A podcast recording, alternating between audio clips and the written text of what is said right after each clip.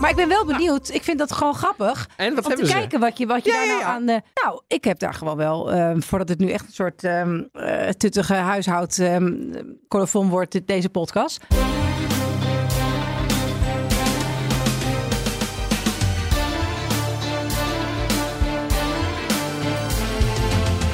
Welkom bij aflevering 127 van de Italië-podcast. Ik ben Evelien Redmeijer. Ik ben Donatello Piras en in deze aflevering gaan we het hebben over Fiat. Het iconische Italiaanse automerk, maar ook met een familie die onlosmakelijk verbonden is met dat merk, de familie Agnelli.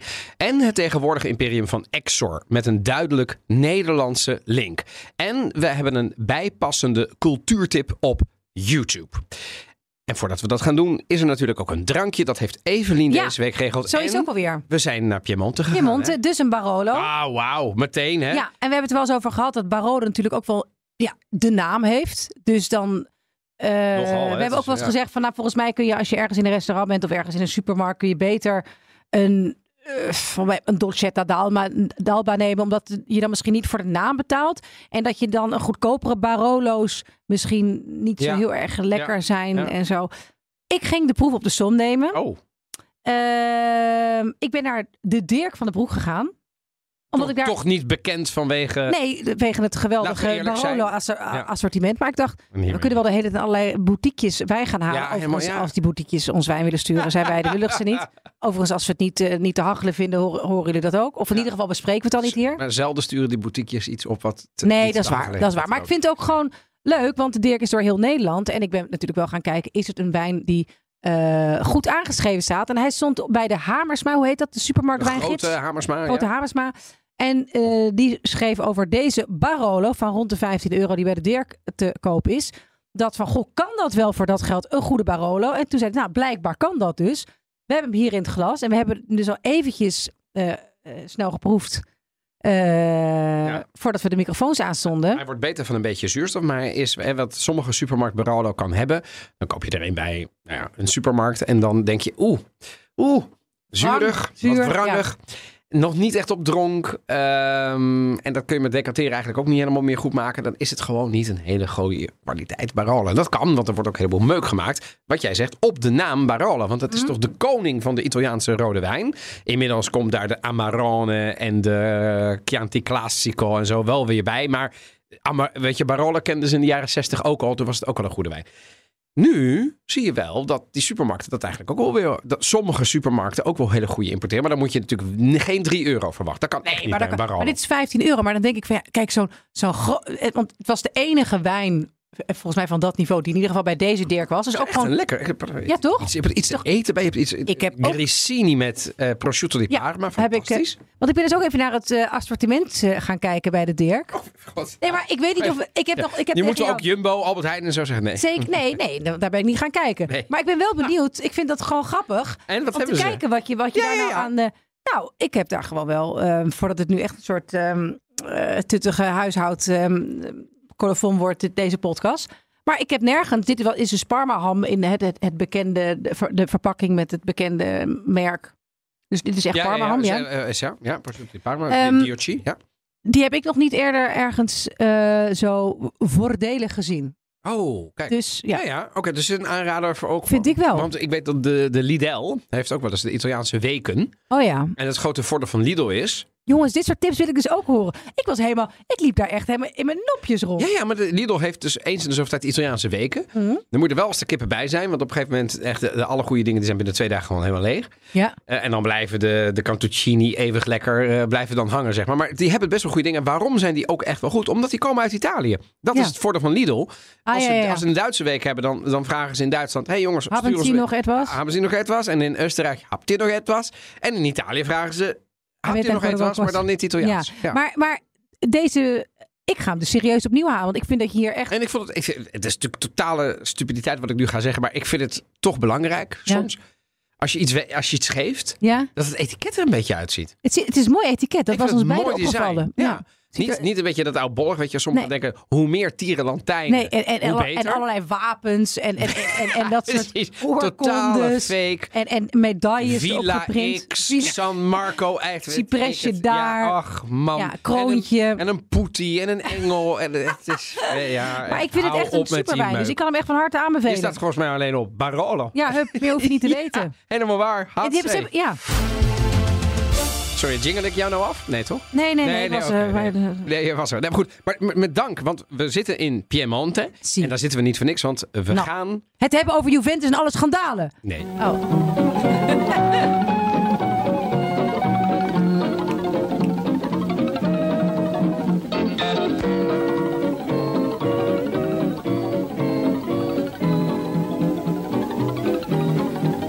Torino Fiat Mirafiori.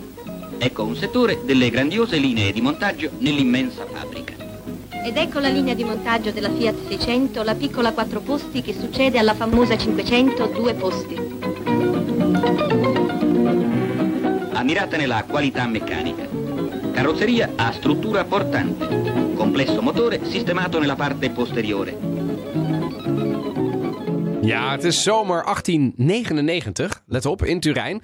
Enkele ondernemers en professionals die slaan de handen daarin heen om hun gedeelde droom te verwezenlijken. Namelijk een volledig Italiaanse autofabriek die democratische mobiliteit kan bieden. Kun je mij heel veel zeggen wat democratische mobiliteit Zeker, dat voor is de- toegankelijk is voor iedereen. Ah ja. Want de auto was natuurlijk enorm elitair. Het was alleen maar toegankelijk voor de mensen die echt heel veel geld hadden. ja. Want als je een, eh, een, een auto zeg maar eh, kocht in die tijd, ja, dat was gewoon onbetaalbaar. En was dat in andere landen ook zo? Volk, ja, ja, ja, zeker, dus, zeker, dus zeker. in die tijd echt de laatste dagen Ook van in de Nederland reden we 19e hier eeuw. niet rond in DAFs nog. Nee, nee, nee. nee. Nee, nee maar dat is Fascinerend, is- leuk ja. hoor. Ehm, en dus was er een droom, hè? een volledig Italiaanse autofabriek die iedereen uiteindelijk mobiliteit kon bieden. Nou, toen werd Fiat geboren op 11 juli 1899 in Turijn, de Fabbrica Italiana Automobili Torino. Vergeet dat niet meer, mocht je het niet weten. Fiat en de afkorting staat daarvoor. Fabrica Italiana Automobili Torino. In hetzelfde jaar begon ook de productie van de eerste auto van het merk, namelijk de Fiat 3,5 HP. Kun je meteen weer vergeten, hij rijdt niet meer. Ehm, de start-up, want dat was het natuurlijk toen in die tijd, die werd al snel beursgenoteerd, al in 1903. Dus nu op de kop af 120 jaar geleden. Zo lang bestaat dit merk al. En omdat de automobielindustrie het een nieuwe en vooral voortvarend groeiende sector was, want alleen al in Italië zijn er ongeveer op dat moment 60 concurrerende bedrijven die ook allemaal auto's uit de weg proberen te stampen. Ja, dus het is echt zo'n, het, het, het- ook het kenmerk van een nieuwe markt. Ja, daar Dat gaat er- iedereen. iedereen gaat het proberen en een paar-. Exact. En een paar overleven het. Ja, Dus in de eh, tijd van de opkomende ja. auto voor de, voor de gewone man, of in ieder geval niet alleen maar voor de, de massaproductie. eh, als massaproduct. Ehm ja, ja, ja, ja, er ja. zijn dus fascinerend. Gewoon 60 startups. concurrerende bedrijven alleen al in Italië. Wat Ja, ja.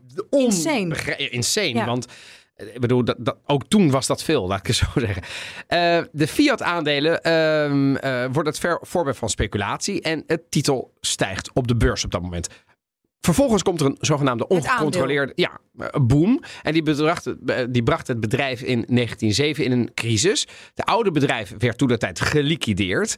En er kwam een nieuw bedrijf. Opgericht met niemand minder dan Giovanni Agnelli als hoofdaandeelhouder. Dat het grappig is, ik heb dus sinds ik me kan herinneren, staat er bij ons in de boekenkast, eh, zag ik als klein meisje, mijn ouders hebben veel boeken, waaronder het boek waar op de kast stond Agnelli. En ik heb me altijd, ik weet nog dat ik dat dan zag staan, dacht Agnelli, wat een rare, ja, Agnelli. Agnelli, wel van Agnelli. Agnelli toch. Nelly ja, zo toch? grappig. Ja, Ja, ja. ja. En nu, ja. nu heb je hem natuurlijk eh, helemaal eh, kapot gelezen. Nee, nee, Nee. gelezen.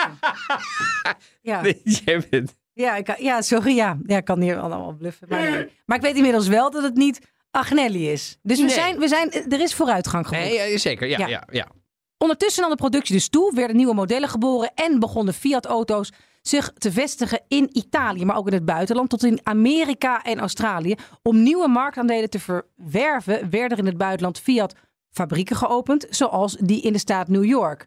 Ja, bizar. hè? Fascinerend. Ja, ja, toen al. Fascinerend. Ja. Het vertrouwen in het Turijn gevestigde bedrijf groeide ook dankzij de eerste sportwedstrijden. Aha, toen al. Waar Fiat zich met een zekere continuïteit wist te vestigen, zowel in Italië als in de Verenigde Staten. En de jaren erna blijkt dat Fiat een heel divers bedrijf is en maakt het van alles. Naast auto's produceert het in Turijn gevestigde bedrijf vrachtwagen. ge- geproduceerd het in Turijn gevestigde bedrijf vrachtwagens, scheepsvoertuigen, vliegtuigmotoren en bussen. En Bussen, ja. Dat is interessant. De Fiat-bus. De Fiat-bus. Nee, het Fiat. Nee, nee, inmiddels, heet, Volkswagen nee, ja, inmiddels is dat volgens mij. Dat hebben ze natuurlijk. Inmiddels is dat. Komen we denk ik straks af- over te praten. afge- Iveco. Ah, ja, ja, ja, ja, maar. Dat, toen was het ook gewoon de Fiat-bus. Ja, het is 1912 als Giovanni Agnelli, ik zeg het nog één keer, zich realiseert dat de enige manier om een grotere markt te veroveren en tegelijkertijd de productiekosten te verlagen, is- dat is door massaproductie van gestandaardiseerde auto's. Ja, dus niet meer maatwerk. Want ja, dat is natuurlijk heel leuk voor die ene zakenman die dat wel kan betalen. En die Ja. krijgt dan. Maar ja, dat was in die tijd natuurlijk gewoon. Als je het moet lopende bandwerk. Gewoon lean en mean. En daarna volgt dus al snel het idee van de zogenaamde Lingotto-fabriek in Turijn. Ontworpen door ingenieur Giacomo Mattetrucco. En die is geboren uit dit principe van hoe kunnen we nou op zo'n slim mogelijke manier, met zo weinig mogelijk kosten, want dan is die auto ook goedkoop, een auto maken. Nou, het werk van die Lingotto-fabriek, hij bestaat nog steeds. Er worden geen auto's meer gemaakt, maar het is echt ik vind hem prachtig. Het is futuristisch. En de meest iconische van de gekozen architectonische oplossing is ongetwijfeld. Er is op de dak een testbaan van anderhalve kilometer lang. Geschikt voor auto's om te testen. 50 tegelijk konden er toen de tijd testen. Dus die fabriek die werd eigenlijk eh, eh, in 23 in gebruik genomen. De, de lopende band werd toen in gebruik genomen. En wat er gebeurde is dat er in iedere laag zeg maar een, een, een, een, een assemblaar, een productieproces plaatsvond. Op een gegeven moment was die af. En dan mocht je daar gaan En dan rijden. moest hij daar gaan testen. Ja, ik vond het Ja, maar- fantastisch. Maar wat een tijd. Ja. Eh, Dat, je daar, dat je daar werkte. Ja, precies. En Ja. eh, eh, eh, nou, ik bedoel, je kan het nog steeds bezoeken. En toen was het al, werd het al bewonderd eh, door vele illustere bezoekers, waaronder de beroemde architect Le Corbusier. The production line began on the ground floor, with each of the stories of the building specializing in the next stage of car production. Models worked their way up the floors along one of two spiral ramps located at either end of the building.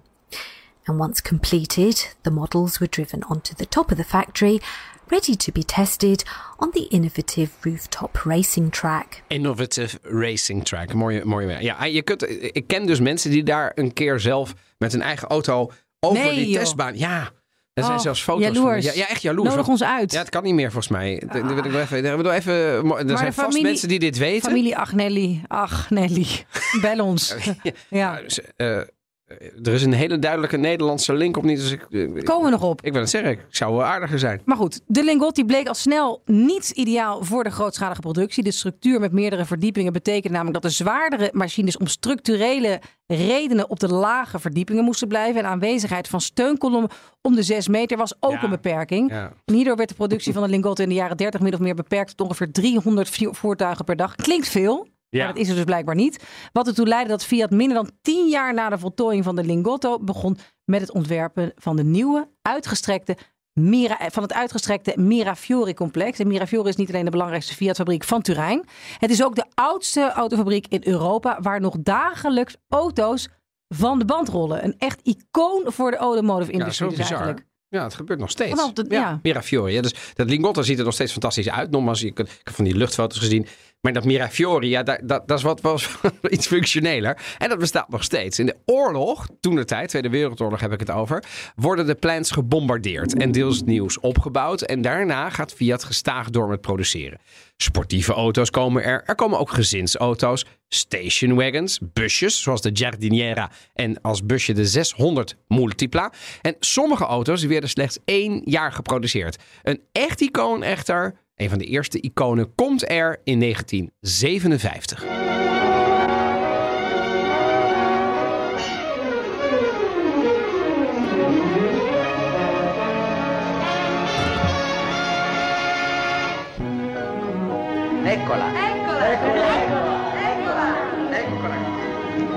Piccola grande vettura. Era il felice slogan della Topolino nel 36. Più che mai valido oggi per la nuova 500. Si chiama 500 ma è macchina nuovissima, moderna, come concezione e come costruzione. Con un minore ingombro esterno realizza il massimo di abitabilità. Nou, 1957 dus. En het bleek even een ongekend succes, deze auto. Er werden toen de tijd bijna 4 miljoen Cinquecento's geproduceerd. Wat echt best wel veel was in Ja. die tijd. Als opvolger van de Topolino zijn de 600 en de 500. En de 600, daar hoorden we in de opening van ons hoofdonderwerp ook een spot van. De meest bekende auto's van de jaren 50 en 60 van Fiat. En toen kwam dus de boom economico.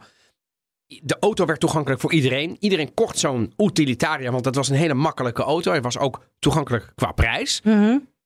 De Topolino, dat was eigenlijk door Mussolini een auto die als auto van het volk was gewenst voor de Italiaan. Wat, ja, grappig weet ik niet, maar in ieder geval frappant was dat Hitler dat idee zou kopiëren met de Volkswagen Keva. Hè, dat, die, heeft zijn volk, die heeft zijn voorbeeld gevolgd. Wij over 18 jaar gehad in het gezin. In Nederland rijden op dit moment nog 400 Het van die gezin, het gezin Piras Ja, of het gezin Piras Mogré? Nee, nee, nee, het gezin Piras. Nee, Ja, nee, ja. we hebben geen kever meer. Wel een deux wel een eend. Oh ja, kijk. Ja, dat is ook een prachtige Mooi, hè? auto. Prachtige auto, ja. Nou, En, en maar naar Zuid-Frankrijk rijden op de Autoroute Soleil natuurlijk. Ja. Heerlijk. Dat is net zoiets als in een Fiat Cinquecento over de autostrade. Ik bedoel, is het, was echt- afzien, even- het had even- geen airco. Het is natuurlijk niet echt heerlijk, hè? Nee, maar Nee. nu wel. Op het, Nee, op het zo terug te... het idee, ja. ja. Ik bedoel, je had ook kunnen liften of in de trein gaan zitten. Had ook gekund. Ja, maar dan nee. In Nederland rijden er op dit moment overigens nog 400 Topolino's in die zogenaamde Topolino Club. Die bestaat dus. Heb Oh. jij ooit in een Fiat gereden overigens? Vroeg Zeker. Ik doe eigenlijk altijd als ik een auto huur in Italië, dat is, nog, dat is best wel regelmatig. En zeker toen correspondent was, was dat heel regelmatig. Ik neem altijd een Fiat 500. Dan kun je zeggen, goh, wat leuk, want je houdt zoveel van de Fiat. Nee, ik heb een soort hele rare afwijking. Oh, ik vind het nu al leuk. Ja, jij zegt, je gaat helemaal... Ik, ik herken auto's niet. Behalve de Fiat vij- 500. Dus ja, ik snap, ik, ik zie je puzzeld kijken. Ik kan een auto, hoe die eruit ziet, Ja? niet opslaan in mijn hersenen. Ah, oké. Voor mij lijken alle, Alle auto's, auto's. op elkaar. Ja. Behalve de Fiat 500. En dit is echt Ah. nou ja, op, het, op het niveau dat ik dus ook Dat drie is een dagen... enorm compliment voor de designer, de ontwerper van de Cinquecento. Zeker. En ook wel een Het belediging. bolhoedje. Ja, en, en wel een- ook wel een belediging voor mijn brein. Maar goed, dat doe ik zelf. Dus nee, dat het kan. is gewoon een- nee, die andere designers hebben gewoon niet goed Nee, best gedaan. Maar het is echt dat je dus dat ik niet eens dat, er gewoon, dat ik bij de, altijd weer bij een verkeerde auto sta en zo. En nou ja, dan ben ik van het gezeur af, want die herken ik altijd. En het zijn gewoon hele gezellige Barbie-autootjes. Ik, ja, ik vind het een beetje Ja, leuk. maar dat is wel waar. Ja. En ik vind, ik vind ze lekker rijden. Terwijl aan de andere kant, als je er echt lange stukken mee moet rijden, dan zijn er auto's die wat comfortabeler Het is zijn. wel een, heel het is ruim echt is het een citycar, vind ik. Het is echt een citycar. En een beetje dus- de, de provinciale weg ook. Maar ik vind het wel leuk. Het is, je zit in een soort van een beetje cockpit feel. En ik wilde op een gegeven moment heel graag in Rome, toen ik daar nog eh, woonde, zo'n oude hebben. De, de, de, de- waar we het nu over hebben. Ja, waar Ja, we dus ja, ja, zo, oh. de Topolino, Ja? Eh, de echte Fiat 500, de echte Cinquecento, want die heb je er daar nog voldoende en die staan, die kun je ook nog kopen. En eh, en toen heeft iemand mij gezegd, ja, maar dan moet je er even een keer in rijden, hoe dat is. En dan? Ja, een, een lawaai alleen al. En gewoon hoe zwaar dat is. Tuurlijk, ja. Ja. Dat is heel anders. Er was Nee. geen stuurbekrachtiging in die tijd. Alleen al om daarmee te beginnen. Weet je, Nee. dat is een enorm ding. Dus toen was ik wel eh, genezen meteen. Ja, maar overigens, ik moest. Ik, ik- er is een eh, eh, leuke anekdote in het gezin Piras Mogré. Als we Ja, daar toch naartoe ja. willen. Dat ik op een gegeven moment. naartoe. reed ik in een auto. En op dat moment reed ik. En Roos reed naast mij. En ehm, toen hadden we het ook. ze- was ontevreden over haar toenmalige auto. Dus ik zei: Wat zou je dan een mooie auto vinden? Ze zei: Kijk, dat is een mooie auto. En ik wees aan de nieuwe Cinquecento. Toen keek ze me echt aan alsof ik er recht in de bek had geklikt. Nou ja zeg. Ja, van wat, wat maak je me nou? Ik vind dat zo mooi. ze, ik wil er zo graag is dit nou voor auto? Een enorme wijvenbak. Echt, echt verontwaardigd. Oh ja? nee, maar het is heel mooi. Je kunt hem helemaal samenstellen. Toen zei ze, ga er dan lekker zelf in rijden. Als je hem zomaar...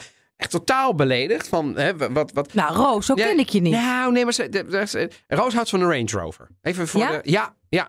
Dat is, dat is zeg maar idealiter. Oh ja? Voor, ja. Maar ik ben dus gewoon inmiddels wel... Dus ik kwam aan met een, Ja. een soort vingerhoed in haar eh, in ja, maar haar ik zit dus liever in een vingerhoek. Want dat, dat parkeert wat prettiger in. Zo, Dat toef, toef, toef. zeker. Nee, wat heb ik nou aan een, aan een, aan een, aan een, aan een Range Rover als ik in Rome Ik vind het wel heerlijk dat wij nu over jouw echtgenoot, die ik ook heel erg mag, aan het praten zijn. Alsof het een of andere Ja, Gooise het dame is. Nee, maar- Die gewoon met een grote zonnebril, Hey, ze heeft overigens haar. gewoon een hele keurige eh, andere auto. Geen eh, Range SUV. Rover. Nee, nee, nee, zeker niet. Hummer. Nee, nee, nee, ook niet. Eh, maar maar overigens, Maar eh, overigens- Ik, ik herken dat wel van die Fiat Cinquecento. Want toen ik laatst in Trento was, waar we ook een eh, uitzending over hebben gemaakt, Ja. van een aflevering. En toen had ik ook een Cinquecento gehuurd. En ik weet nog, over, even over het, het, eh, het, het aura van die auto dat snelt ook in Italië nog vooruit. Het is niet dat in Italië daar iedereen denkt... Nee, Cinquecento. nee ook daar. Ik weet nog dat ik met de, de gids... die ging met mij mee. De bergen in, Trentino in. En die was oprecht heel blij. Dat jij met een Cinquecento Ja, aankwam oh che bella questa... Era Veneta, hè? Dus, ja, che bella questa 500. Ho sempre voluto guidare una 500. Che bella. Dus ze was heel blij dat, dat ik in die 500 aankwam. Dus het, het is ook wel... Ja, je kunt ook gewoon in een... Nou ja, ik ga geen andere merken noemen. Maar het heeft qua design wel iets. Want het is qua wegligging niet de beste auto ter wereld. Laten we eerlijk zijn. En ook qua comfort en zo. Maar door dat design heeft het iets aaibaars, toch? Het is Dat zo aaibaar. En ik herken ze tenminste. Ik ben wel benieuwd of Dat ik wel andere heel mensen leuk om te weten. Nee, maar het is, het is zoiets Ja, vreemds. dus- Dus, ja. ook als ik gewoon drie, vier dagen met dezelfde auto op pad ben... Van een, van, met een cameraman die een auto heeft... En dan staan er Maar jij vijf dan auto's. een Ford Focus. Nee, maar maakt niet uit. Maakt niet je, je kan toch denken gewoon ja. dat ik na twee, drie Noem dagen die auto wil herkennen. En dan sta ik weer te, te rammelen aan een auto. eh, eh, drie Evelyn. parkeerplaatsen daarna. Nee, dat is, nou, en, En- ik snap gewoon niet waardoor het komt. Wel, wat er op een gegeven moment... Ja, je bent gewoon heel erg gevoelig voor goede, Nee, goed design en nee, architectuur. ik sla het niet op. Nee? Ik sla het niet op. Het is echt gewoon, heel vreemd. Misschien vind je het ook niet gewoon niet boeiend, hè? Ik vind het niet zo interessant. Nee, laten we daar ik vind auto's niet zo interessant. Dus op een gegeven moment, maar als ik een auto wil, dan wil ik misschien wel zo'n, zo'n ehm, ja, toch wel zo'n nieuwe uh, Cinquecento. Maar het schijnt dat je, iemand zei dat je niet heel veel waarde voor voor je geld krijgt. Maar Nee, ja, misschien, maar jongens, misschien moet je ook niet, zo over- Hollands. ook niet zo praktisch heel over alles Hollands. Dat is zo Hollands. Ja, de restwaarde is niet veel hè, van de Alfa. Eh, nee. Ah ja, ja, ja. Nee, ik Ja, ga ook. Ik nee, ga, dan ga ik het niet doen. Dan ga Ik ik, ga een auto nemen die ik eigenlijk minder mooi vind. Want dan hou ik er nog wel 2000 euro aan over. Ja, dat is toch 2000 euro per... Ja, ga ik weer Brabants praten, moet ik niet doen. Ga ik toch 2000 euro... Toch 2000 euro per maand. Anyway, Fiat gaat gestaag door met modellen en komt vier keer per decennium sinds de jaren 60 met iets nieuws. En dan in de jaren 70 is er weer een iconisch model voor het volk. De Fiat 127. ja, de 127. Ja. Ruim Ja, 5 nog. miljoen zijn er daarvan geproduceerd. Nou ja, als je hem ziet. We gaan ook, we gaan ook plaatjes Ja, op ja, onze ja, ja, Instagram ja, doen. dit- ja. En ik denk dat er ook luisteraars zijn. Dat weet ik trouwens wel zeker. Want ik ben er ook één tegengekomen eh, aan het einde van vorig jaar. Een luisteraar van de Italië-podcast. En die liet mij zijn collectie auto's zien. Ah Want- ja? wat was fantastisch. Dus we hebben ook, weet ik, luisteraars die ook... Hebben wij nog geen leaseauto met de Italië-podcast? Vraag me nu op geen even hard af, hardop af. Eh, omdat dan al het geld in de, in de auto gaat zitten. Is het Ja, antwoord. En we, en we één wiel hebben. En dat we de auto moeten delen. ja. Maar, ehm eh maar Alfa Romeo kan zich melden. Maar bij wij. Goed. Ehm, eh, maar die, die 127, ja, dat is, dat is, dat is, dat is, dat is wel een, een iconisch... Je als je hem ziet en we gaan hem delen, dan herken je hem. Ruim 5 miljoen zijn er van geproduceerd, van de 127. Ja, dat is best veel. Dat vind ik best wel veel. En een jaar later komt Fiat met de 126. En weer 4,5 miljoen exemplaren zijn daarvan gemaakt. En tot in de jaren 90 werd die auto gemaakt. In de jaren 80 kwam dit icoon ook op de Nederlandse markt. En ook dit werd een succes. En Donatello, jij kijkt hier bijzonder naar uit, heb ik begrepen. Ja, want ik heb, ik, we gaan een commercial delen nu. Oké. En laten we daar eerst even naar gaan luisteren. Ik krijg hier een enorm jeugdsentiment voor. Ja? Je bent net een paar jaar. Nou, best wel veel jonger. Oké. Met de Fiat Panda lach je iedereen uit. Neem zijn zuinigheid, 1 op 17,2 bij 90 kilometer. Of neem zijn verbluffende bagageruimte van maar liefst 1000 liter. Of neem al zijn snaakse mogelijkheden van reiswieg tot tweepersoonsbed. Of neem zijn verrassend hoge top van dik 140 kilometer. Ja hoor, met de Fiat Panda lach je iedereen uit. Nou ja. Fiat, uniek in prijs en prestatie. Nou, dit is echt, jongen, deze auto wordt gewoon nog steeds gemaakt. Hij bestaat 40 jaar. Er zijn 8 miljoen van die exemplaren van verkocht. En in de jaren 80, ik weet dit nog, als jongetje haartjes gekamd. Ja. Keek ik naar deze commercial. aan. Met de Fiat Panda lag je iedereen uit. En dat was dus een of andere gek die daar dan in speelde. En dan ging hij weer kamperen in zijn Fiat En Panda. moest iedereen lachen? Nou, nee, lachen. hij lachte iedereen uit. Dus dan keek hij weer daarnaast. En dan zaten ze te klooien met een tent. En hij sliep gewoon in de Fiat Panda, want die was heel groot. Of dan ging hij naar de supermarkt en dan waren die anderen aan het klooien. En dan gooide hij erachter en dan had hij... Dus hij lachte iedereen uit. Totdat, en dat was er echt van echt... Over goede reclames gesproken, dames en heren. Dit is er echt één. Ja, want jij En- weet hem nog steeds. Ja, zeker. Eh, want eh, eh, eh, de- wie het laatst lacht, lacht het best, is het principe hier. Want vervolgens zei hij... eh, de laatste die lacht in deze commercial is een motoragent. Want dan ziet hij die Fiat Panda voorbij zoeven. Want die topsnelheid is ook boven de 140. En dan zie je die motoragent zijn klep naar beneden doen. en daar achteraan gaan. En dat is het einde van de commercial. Jongens, veel betere commercials. Oké, petje, vitamintje, pindakaas. Die geef ik ook nog wel mee. Arts Je laatste Rolo geef ik ook nog wel mee. Maar deze is echt top 3 commercials. Dit is Ik, vind- heel ik, mooi vind gemaakt. ik vind de pindakaasreclame met Art Schenk. Jaren later Ja, won ja. Evert van Bentum was dat toch? Even van Bentum. Won Evert van Bentum tot twee maal toe oh, nee, ja. En het Canet vind ik ook grappig, allemaal schaatscommercials. Ja, ja. Vind ik ook heel geestig. Ja, maar is allemaal Calvé, hè? Van die kakkers op het ijs. Ah, het kan net, kan net. En dan zegt ze, ja, bam. Ja, Ja. het kan net. Ja, ik zei nog kan net, Beren, is Berenburg. Oh ja, dat is meer, ja. Maar dat is ook Fries. Gaan we even nu naar de Ja. commercials? Wat Ja, ik, nee, nee. Maar Sorry. ik vond het echt een iconische commercial. En het feit is dat de auto, de Fiat Panda... Ja, het klinkt gedateerd, hè? Ongelooflijk, ja. Ja, toch? We zouden nu niet meer zo'n commercial maken. Nee. Nee. Maar het is ook gekopieerd van een VHS-band. Dus dat is natuurlijk ook de kwaliteit. Excuseer. D'accord, maar ik Ja, vind het ook gewoon qua principe... nee, zeker. Maar, ehm, maar goed, laten we nou eerlijk zijn. Welke autocommercial van nu ken je nog? Het is allemaal hetzelfde. Ze rijden allemaal op fantastische slingerwegen. ja, op van die slingerwegen langs de kust en door de bergen. man, ja. de, ene, de, de lijnen worden allemaal Ja. uitgelicht. Ze, sta- ze rijden ook allemaal in het donker. Gillend saai. Bokkensaai. Ja, bokken saai. Echt niet te doen. zegt. Dus ehm, Bokken saai. leven de creativiteit van de commercials in deze jaren. De auto Fiat Panda bestaat dus al 40 jaar. Eh, hij is auto van dit jaar geweest. En dat was overigens bij alle auto's sinds de 127 het geval die we genoemd hebben tot nu toe. hè. Dus Fiat scoorde iedere keer zo'n auto van het jaar. Ongelooflijk. Maar wat was dan het zo bijzondere, eh, het, het aaibare ervan? Of het, of het relatief goedkopen voor een relatief goede... Dat ja? laatste. Zeker in Nederland, maar ook Ja, in ja. andere landen. Ze maakten dus Mijn oma had er ook een. Massa is kassa. En ze maakten veel auto's. Toegankelijk voor iedereen. Het kostte niet heel veel. Dus als jij niet veel gaf om... ehm, eh, oh, er moet ook nog eens een verstelbare dit. En mijn lendensteun moet er ook ook nog... En, eh, Lendesteun? ik, ja, ja, dus, Nee, len, wat is dat? nou, dan gaat er een soort ding in je, in je, in je, in je, in je rug. Gaat het dan, zodat je dan zo zit. Ah ja. Tegen de hernia of zo. Ja, daar heb ik echt nog geen last van. Nee, ik ook ik ben ook een stuk jonger. ik, ik, schenk jij er eens even bij in plaats van Ja, ja, nee, is heel goed. Oké. Ja, ja, Ja. daar ga ik nog eens even door. Want ehm, die, die Fiat Uno, dat werd de opvolger. ja, nu, ik, ik krijg enorm zenuwen nu, want er wordt erbij bijgeschrokken boven Boven je laptop. Boven ik zag, ik laptop. zeg, wat zit je te stressen? paniek. Ja. De Fiat Uno werd auto van het jaar. Daar werden er binnen 10 miljoen van verkocht. In 93 wordt de Fiat Punto gelanceerd. Drie generaties verder, ik heb er ook twee keer in gereden zelf, ja?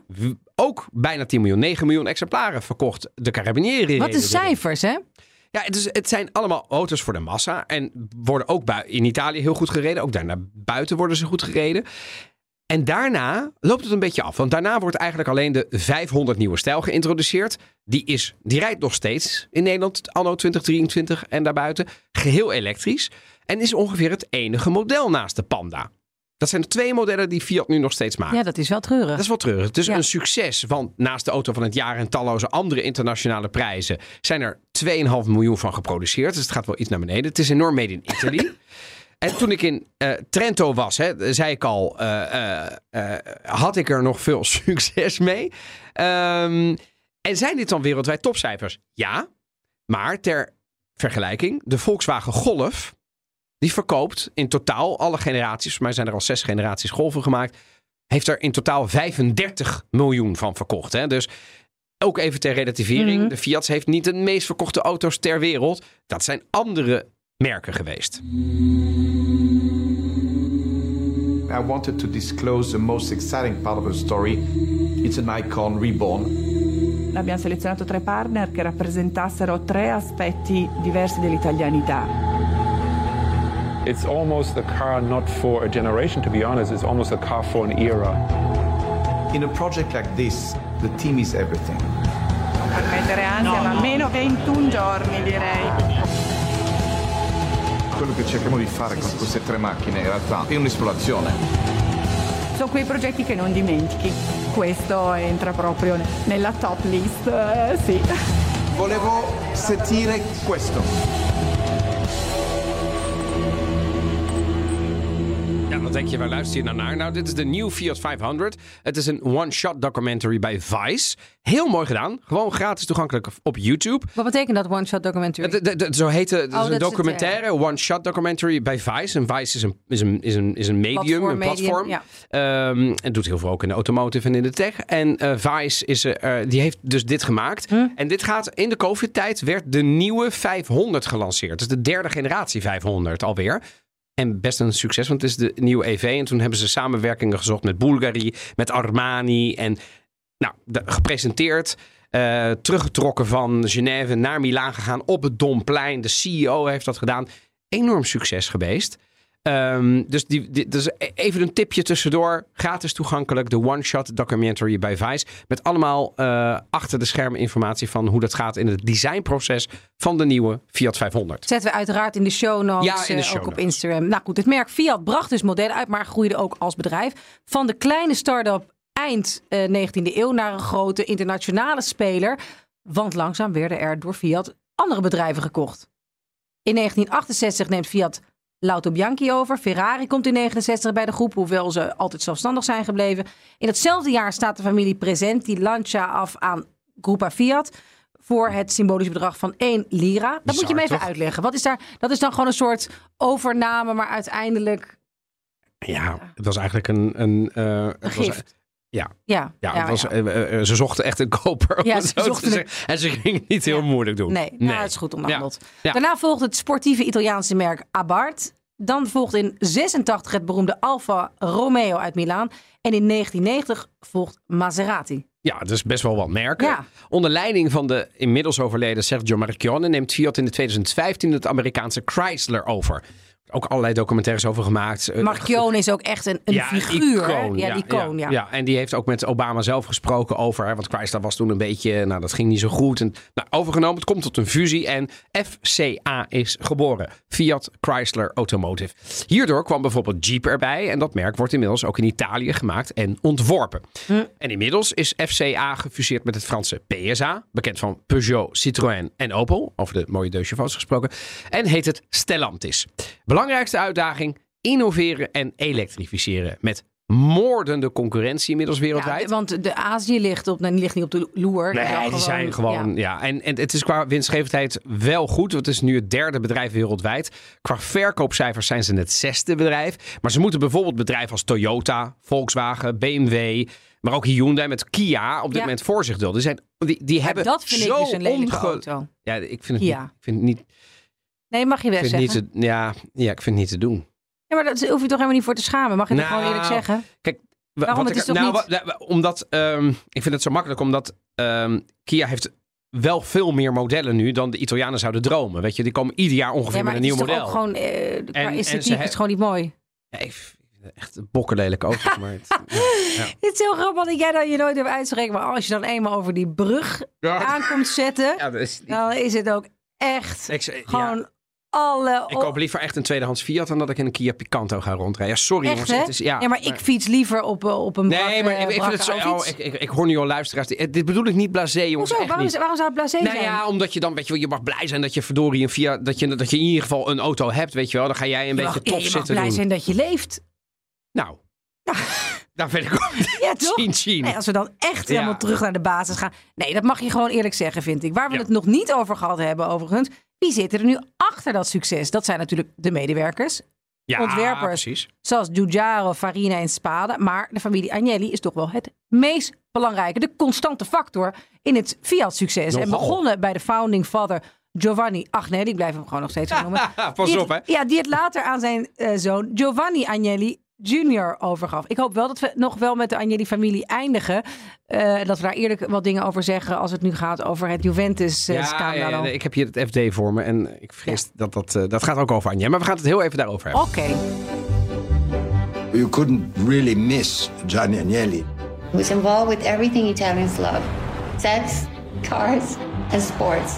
Every woman was in love with him. Every man wanted to be him. People that were around him, they were all in awe of him.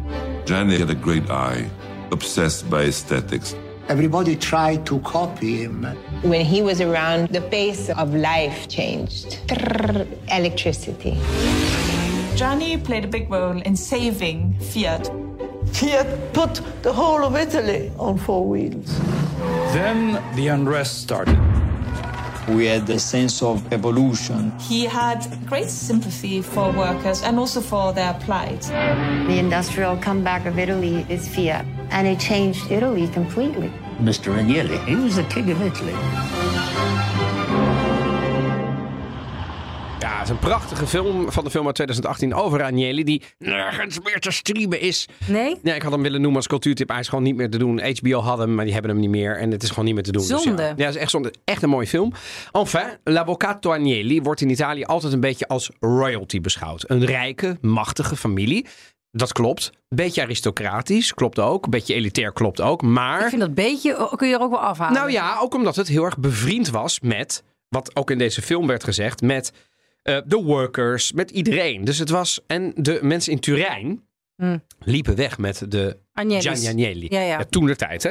Hij was naast industrieel bevriend met de top van heel Italië. En daarbuiten, zoals Kissinger, hè, de, eh, de Secretary of State van de US. eh, en een jaarlijkse bezoeker van de Bilderberg-conferentie. Sterker nog, eh, hij was een van de eerste bezoekers van de Bilderberg-conferentie. Hij was ook nog benoemd als senator voor het leven. En een andere bijnaam van hem was ook de ongekroonde koning van Italië. Vanwege die enorme invloed. Ehm, en ja, hij heeft bijvoorbeeld groot voordeel gehad van de Marshallhulp toen de tijd, in de jaren na de oorlog. Ze konden namelijk geïnvesteerd worden in de fabrieken van Fiat en kon in Italië het snelwegennet gebouwd worden, waar je als auto in massaproductie best wel voordeel van hebt. Ehm, en er zijn ook wel boze tongen natuurlijk, hè, want het was niet alleen maar eh, roze geur en maneschijn, want ook veel mensen die zeiden ja, eh, die Gianni Agnelli, die Ehm, en die, die deed het ook niet allemaal helemaal zuiver altijd. Want hij had banden met die en had banden met die. En misschien heeft hij toen wel op een akkoordje gegooid. Dat zal ongetwijfeld ook gebeurd zijn. Het kan, niet, het kan bijna niet zo zijn dat Agnelli een soort heilige is geweest die nooit een misstap heeft gedaan. Mhm. Ehm, maar ook Gianni Agnelli die had niet het eeuwige leven. was a very difficult decade, and we experienced during that period a lot of problems. My grandfather started not being well and had a very difficult cancer. The business was doing poorly and started to do very, very bad. And in 2003, when my grandfather passed away, we were really in a scenario where everything was not working. And you would really feel a sensation of agony everywhere. Uh, during the funeral of my grandfather, a huge demonstration to him. And so thousands of people came to say goodbye to him. And at that moment, for my family, was a wake up call. And at that same instant, we decided that we had to react in, in, a, in this situation. Nou, hier hoorden we zijn opvolger, John Elken, kleinzoon van Gianni Agnelli. De erfgenaam. Niet zijn moeder, waar hij sinds hij werd aangewezen niet meer mee sprak. Dat is bizar. Hè? Dus dit was gewoon de dochter van Agnelli. Ja. Eh, of de zus van Agnelli, Ja. moet ik zeggen. De, de- van ze. En die... ehm, nee, zo zo de dochter van Gianni Agnelli. En die bestond ook nog. Maar die werd gewoon, eh, hoe zeg je dat, gepasseerd. Gepasseerd. En, en, en eh, dat lijkt me heftig. Ja. ja. Eh, dus ja, eh, toen werd het John Elkan. Toen werd het John Elkan en niet de zoon van Agnelli Eduardo, die zelfmoord pleegde. En daarvoor, daarvoor van zijn vader weinig kreeg. En zeker niet de legacy van het bedrijf Fiat. John Elkan dus. In Nederland horen we weinig van de man. En dat is zakelijk gezien nog het onrechte. Ja, want die John Elkan is echt een captain of industry van, van, van wereldproportie inmiddels. Hè? Dit, is, dit is categorie Forbes 500, dit is categorie alles. Ehm, terug naar die Eduardo overigens. Dat is dus de, zoon, de enige zoon van Gianni Agnelli. Hij was depressief. Hij zat vaak aan de drugs. Ehm, hij heeft nog een blauwe maandag van functie bij Juventus gehad en zo. Maar je zag dat, je merkte dus achteraf dat zijn vader dat vertrouwen niet gaf. En hij heeft dus ja, eh, zelfmoord gepleegd onder een brug in Turijn. Wat enorm, ja, ik bedoel, ik heb ook foto's van die Eduardo gezien. Je, ziet bijna de pijn op die foto's Mhm. alleen. Dat is een heel tragisch verhaal. En dus, toen werd het dus die John Elkan. Want na de dood van zijn Maar het, is toch, het zijn toch gewoon de Kennedys van Italië? Zeker. Ja. Ja, ja, ja, ja. Oh, maar gewoon zo qua macht, qua invloed. eh, Ja, politiek alleen. trage- Ja, maar qua politiek hebben ze zich nooit zo ver Nee, laten niet- gaan als de. Want ze hadden ook makkelijk, eh, zoals Berlusconi ook heeft gedaan. Zeker. En dat hebben ze nooit gedaan. Nee, maar ik denk dat, hij, dat zij nog meer overstijgend zijn, generatie overstijgend Ja, zijn. ja, ja, dat het imperium van Fiat groter is dan het van Berlusconi. Langer. Nou, langer. Het is in Het is- het is een- 1899 het is- begonnen. ja, precies. Het is echt een, een imperium. Het is, En het, is een deel van de nog geschiedenis van Italië. Onder de Agnelli's. Het is nog steeds, ja, en zij hebben er denk ik voor gekozen om juist om het misschien niet, hè, dat het ook een bedrijfsvoering is geweest, om je dus niet politiek in die zin in te laten. Ik vind het als bedrijfsleider heel verstandig om dat niet te doen. Maar de tragiek binnen die familie, die staat ook nou ja, vergelijkbaar met de Kennedys, die natuurlijk ook. Ja, en, en dat ligt op straat, hè? want ook in Italië Ja. is de gossippers ook gewoon aanwezig. Ja. En de juice ligt op straat. Nou, Giovanni Agnelli overleed dus in 2003. Zijn oud-oom Umberto Agnelli in 2004. En toen werd Elkan dus vicevoorzitter van Fiat. En vicevoorzitter van Giovanni Agnelli Sapas. Wat nu de eh, Giovanni Agnelli BV is. Het familievennootschap dat Exor controleert. En nu komen we bij een belangrijk merk, namelijk Exor. In 2010 werd hij, eh, John Elkan, dus voorzitter van Fiat. Ehm, en daarna van Fiat Chrysler Automobiles als opvolger van Luca Cordero di Montezemolo. En die Mhm. kennen vele mensen misschien nog als de CEO van Ja. eh, Ferrari. In februari 2011 werd hij benoemd tot voorzitter en CEO van Exor. En de waarde en activa van dat bedrijf is in tien jaar tijd, let op, negen keer gegroeid en vermenigvuldigd. Exor is een gigantisch bedrijf. Ja, maar laten we even onder de motorkap kijken. De holding Exor is eigenaar en aandeelhouder van veel bedrijven zoals JD in Italië. Hè, dat is, dat is nou ja, de, over, de overkoepelende eigenaar van de kranten La Stampa, Repubblica, van het radiostation Radio DJ, National Geographic Italy, Huffington Post, wat groot is in Italië. Daarnaast de Economist, maar natuurlijk ook Stad Atlantis, waar Elkan voorzitter van is. Ferrari, Iveco Groep, bouwbedrijf eh CNH Industrial. En natuurlijk, daar komen we, Juventus. Ja, ja, en daar zit. De, de, de grap is, kijk, die, die John Elkan, die kennen heel weinig mensen. Terwijl dat, dat is een rustige man, opgegroeid in New York. eh, vervolgens gestudeerd wilde hij zelf in Turijn. En hij is echt de Agnelli. Maar hij heet geen Agnelli en dat is dan ook een beetje raar. Maar hij is echt gedistingeerd. Hij is ook getrouwd met iemand van adellijke. Hij is een, iemand die zich rustig houdt. Hij heeft een broer, die, dat is Lapo Elkan. Nou, die Lapo Elkan, dat is al een beetje een ongeleid projectiel. Hij heeft toch veel minder verantwoordelijkheid. Heeft een keer een veroordeling voor cocaïne gebruikt. Weet je wat, dat is, hij is wel de chief marketing officer geweest van, van Fiat. Ten tijde van de Grande Punto heeft hij mooie dingen gedaan. Veel meer artistieker, veel meer uitgesproken, veel meer met de kunsten bezig. En veel meer een jetset leven. Hm. Dus die Lapo Elkan, ongeschikt als leider van Fiat en van Exor. En dan heb je ook nog, en nu pak ik het FD er even bij onze zusterkrant. Een Fiat-telg, namelijk Andrea Agnelli. Dat is de neef van John Elkan. En dat is, ja, en dat is heel lang eh, eh, de voorzitter van Juventus geweest. En die is natuurlijk nu het middelpunt van een heel groot boekhoudschandaal. Het Mhm. Prisma-onderzoek. Ja, Even en, nog kort wat dat inhoudt. eh, het- het- dat onderzoek. Nou, dat is Ja, een on- eigenlijk is het een onderzoek naar de boeken van Juventus in de afgelopen vijf, zes jaar, om het Ja. even zo te zeggen. En het gaat om uitbetaalde salarissen. Uitbetaalde salaris en het opkloppen van waardes. Van waardes, van, transferwaardes van, van spelers, spelers. Ja, die, die, die twee dingen.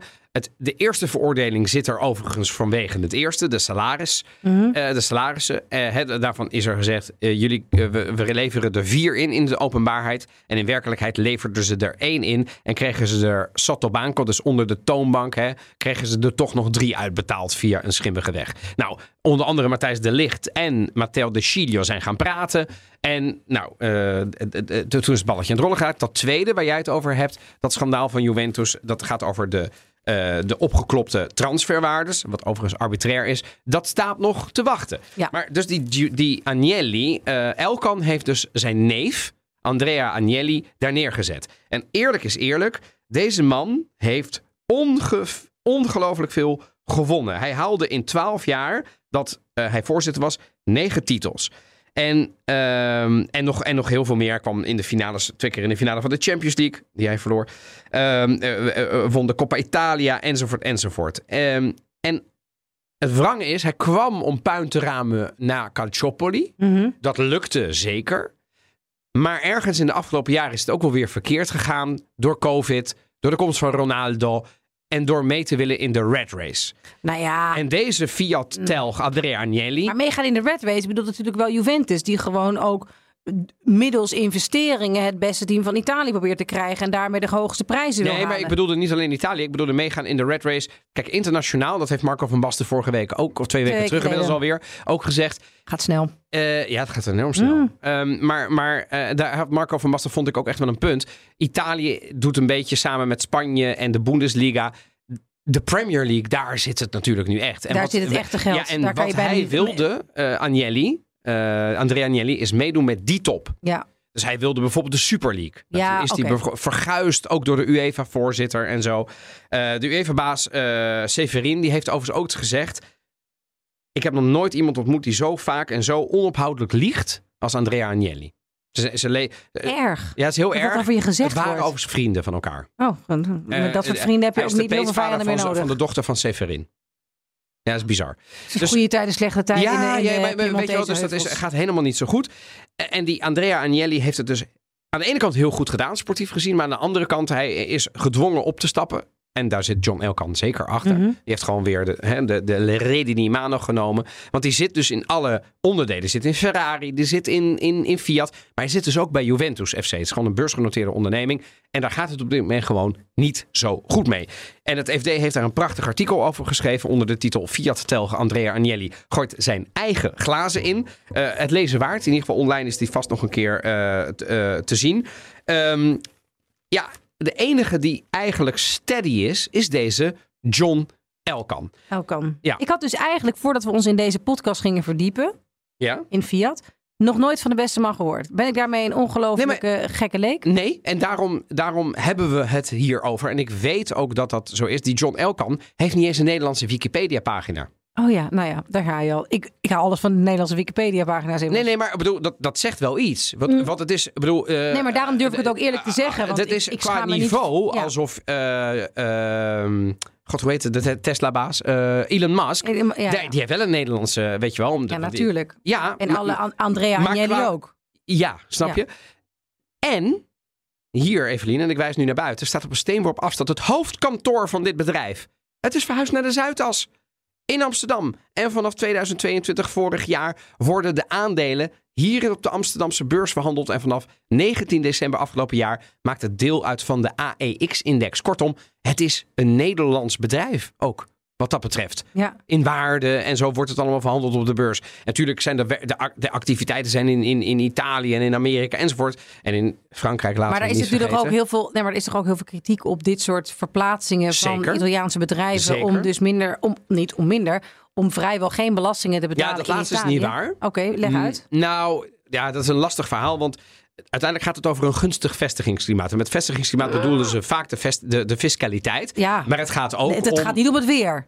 Nee, maar het gaat... Kijk, bij vestigingsklimaat bedoelen ze ook... eh, een betrouwbare overheid. Hè? Bijvoorbeeld met de Belastingdienst in Nederland kun je iets makkelijker afspraken maken waar dan vervolgens de fiscus zich ook aan houdt, dan met de Italiaanse fiscus. En zo'n Ja. bedrijf wil gewoon zekerheid voor de komende tien jaar. Dus die kan best zeggen: Oké, die deal kost me misschien, eh, ik noem maar wat, een ton meer.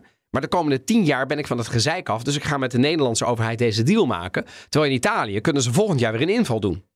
Dat speelt ook mee met het vestigingsklimaat. Kortom, het betekent niet alleen maar dat ze, want uiteindelijk betalen ze natuurlijk wel degelijk belasting. Betalen ze minder belasting? Ik denk het wel dan in Mhm. Italië. Is het, vestigings, eh, het fiscale klimaat in Nederland gunstiger dan in Italië? Ja. Maar het, het is niet alleen maar, en het is ook niet dat er alleen maar op de Zuidas op de Gustav Mahlerlaan een bloempot staat. Daar werken daadwerkelijk mensen. Dus als jij morgen de persvoorlichter wil spreken, Neemt er iemand op? dat weet ik niet, maar dan moet ik gaan bellen met Gustav Mahlerlaan. Dus een Oké. 020-nummer. Dus het, het hoofdkantoor staat daar ook echt. Eh, ik heb nog even gevraagd aan eh, onze collega van de Autoshow en van BNR Mobility. En af en toe ook de presentator van de ochtendshow en weekend om niet bij BNR, Meindert Schut. Eh, en Meindert, want ja, anders gaan wij een beetje speculeren. Maar die zit echt wel vuistdiep in de autoboot. En die heeft er echt verstand van. Denk jij, Meindert, dat Fiat, we, we hebben, we hebben tot nu toe eigenlijk alleen maar teruggekeken. Als we naar vooruit gaan kijken, bestaat dat Fiat nog? Dat Fiat het al jaren lastig heeft, dat is natuurlijk wel duidelijk. Hè. Het merk drijft in principe op het succes van de 500, de Cinquecento. Iconisch model, maar het wordt ook echt helemaal uitgeknepen. Elke keer zie je weer een eh, nieuwe variant. En juist met die kleine auto's is het moeilijk geld verdienen. Marges zijn minimaal. En je houdt dus ook weinig geld over om te investeren in nieuwe modellen, maar ook in die transitie naar elektrische voertuigen. En toch zit juist ook in die 500 wel de kracht van het merk. Het is van oorsprong een volksauto, net zoals de Golf dat is of was. En Volkswagen heeft al jarenlang het voordeel dat het eh, met meerdere merken in een groep zit. Hè. Dat verlaagt de kosten voor ontwikkeling en innovatie. En mede daarom is het die merken toch wel gelukt om in een relatief korte periode met een flink aantal elektrische modellen te komen. Waarmee Volkswagen AG een inhaalslag heeft gemaakt. Nou, Fiat zit natuurlijk aan boord bij Stellantis met merken als Peugeot, Citroën, Opel, Jeep. Ze kunnen dus ook veel technologie delen, waardoor ze de auto's betaalbaar kunnen houden. En Fiat is binnen Stellantis toch ook wel echt een sterk merk met een, met een grote traditie. Nou, mocht het nou binnen Stellantis niet lukken, dan kan het altijd nog met uh, Chinees geld nieuw leven ingeblazen worden. Want ja, hè, als het MG al lukt, dan moet dat met Fiat al helemaal goed komen. Ja, kortom. Ik, Geruststellende woorden. Ja, toch wel een geruststellend woord. Wat denk jij, zien wij, uh, als jij over twintig jaar in Italië bent? Misschien wel met, uh, God knows waar, waar, waar je dan uh, op uit bent in Italië. Um, ben je dan een, kun je dan nog steeds een Fiat huren, denk ik? Ja. Ja? Ja. Oké. Okay. Dat denk ik wel. Ja, ik, en... denk, ik denk het ook. Al was het alleen maar omdat die Italianen, bedoel, als je alleen al kijkt hoe lang ze aan Alitalia hebben gehangen. Ik bedoel, nee, ik als net ze zeggen, ja, ergens- nee, als, als, als, ze ergens, ergens als werk van maken, Ja, van- toch? mag niet voorbij gaan. Ja. Dan blijven ze er ITA, wat daar nou, ja goed, dan moet het ook nog eens Ita over- Airways. Ja. Nou, dat is ook wel een aflevering waar, toch? Ja, ja. ja, Maar we gaan eerst nog even naar iets anders, cultuurtip. Maar ik beloof je, de appel valt niet ver van de boom. Cosa più difficile è far diventare questo gruppo di 25 persone una squadra. Vieni per vincere, non vieni per partecipare. Noi più vecchi ogni anno ci giochiamo tutto per tutto. Devi far capire a chi arriva il fatto di essere una famiglia. Mi piace avere le responsabilità, mi piace essere sotto pressione. Qualcuno, anche qui dentro, non ha dato tutto quello che poteva. È un anno durissimo. The ambitions is always the same. The rest doesn't matter. Gigi Buffon dice addio alla Juve. Dimostrare di essere ancora vincenti dopo una stagione così tumultuosa vorrebbe dire che la mentalità della Juventus è una mentalità unica. Or nothing, Juventus. Ik ga al zo goed op deze trailer. Ja, dit is, maar dit is ook echt. Het is, ook, het is gemaakt door Prime. Die Ja. een soort access all areas hebben gekregen in één seizoen bij Juventus. En het is ook voor de niet-voetbal. Oké, je moet wel iets met sport hebben. Maar al ben je geen Juventus-aanhanger, dan is het ongelooflijk mooi om te bekijken. Want je krijgt inkijkjes van lunchgesprekken tussen spelers. Een boze Pirlo. Kan hij boos worden? Hij kan heel boos De worden. Sphinx noemde ik hem vanavond eh toen Ja. we zaten te eten. Vind je Ja. niet? Want dat, ik had Ja. namelijk ook... Ik vind het heel ingewikkeld om, om, om, om eh, Pierlo als een...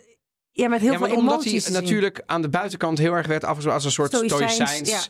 eh, met een glas wijn of met een bal. Heel knap ook. Ja, maar, ja, precies. En dat hoor je dan natuurlijk ook. En ik vind hem vooral een hele... Ik vind hem ja, natuurlijk een mooie man en allemaal. Maar ik vind hem vooral een fantastische voetballer. Hij heeft, ik vind, hij heeft een, voor, op, qua creativiteit op het middenveld in 2006 voor de wereldtitel gezorgd voor Italië. Dus ik ben fan. En hij was ook nog eens een keer Juventino, alles. En Ik nu vind zie je hem in ik een vind andere Lorenzo rol. dus heel erg op Pierlo lijken. Jouw je- vriend. Ja, kun je zeggen dat dat zo is? Il maestro. Ja. Wie benoem je, benoem je Lorenzo nou in maestro? Nou ja, Pirlo? eh, eh, Pirlo, heet, het is de bijnaam van Pirlo. Want toen dacht ik, oh jee, maar ja, ik snap het wel inderdaad. Hij heeft ook een beetje dat onderkoelde, Ja, dat zeker. Ja, Toch? ja, ja, ja, ja, ja. Nee, maar nu, ook, ook ik, ik kan hem nooit meer met andere ogen bekijken. Nu. Nee, toch? Het is Nee. gewoon Pierlo. Persoonlijke Wauw, Pierlo. kan, die ook, kan die ook voetballen? Eh, jawel, jawel. jawel. Nee, hij, heeft, hij heeft in allerlei jeugdteams en districtteams gezeten. Zeker.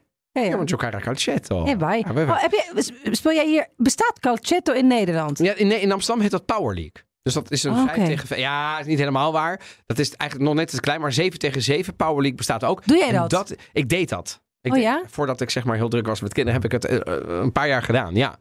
Ja, en tot, tot ik het zat was door, om door 18-jarige jongetjes volledig zoek gespeeld te worden. Want op een gegeven moment werd de gemiddelde leeftijd bij ons steeds ouder. Oh ja, en dan oh wordt het, hoe goed je ook was vroeger.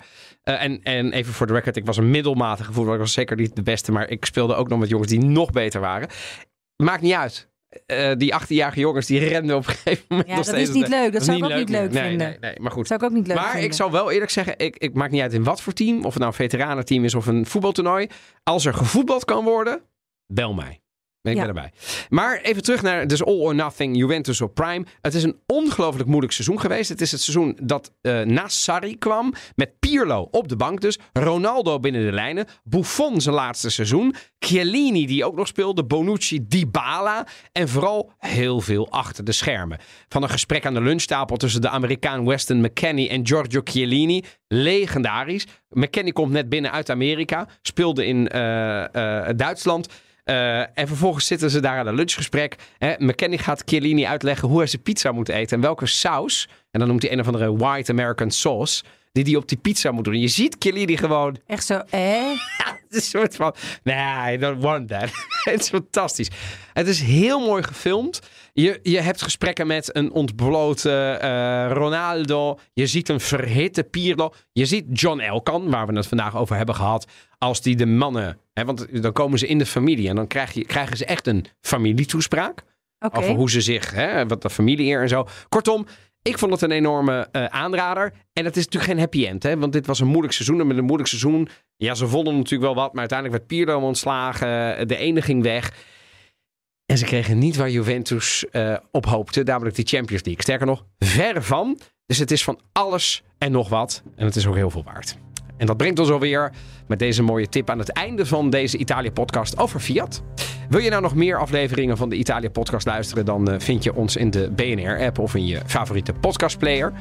Ja, en wat kunnen we zeggen, Evelien? Eh, like ons, geef ons eh, Sterren, feedback. ja, l- kijk, ja, laat ons weten als je een keer een wijn probeert. Bijvoorbeeld deze Barolo van de Dirk van den Broek. Ik vond heerlijk. ja, Ik zit er nog steeds... hoge ogen mee slokjes. bij een dinertje. Natuurlijk niet iets gewoon voor door de week. Nou, even, nou, ik vond hem echt, echt goed. Ja. Volgende week, weet je wel iets? Ehm, ik zit nog dus een paar... Ik zit nog een beetje te broeden. Houden we hem even, houden we hem even Hou hem nog even spannend. Een paar dagen hebben we nog. Bedankt in ieder geval voor het luisteren. En eh, graag tot de volgende keer bij de Italië-podcast. Ciao, ciao.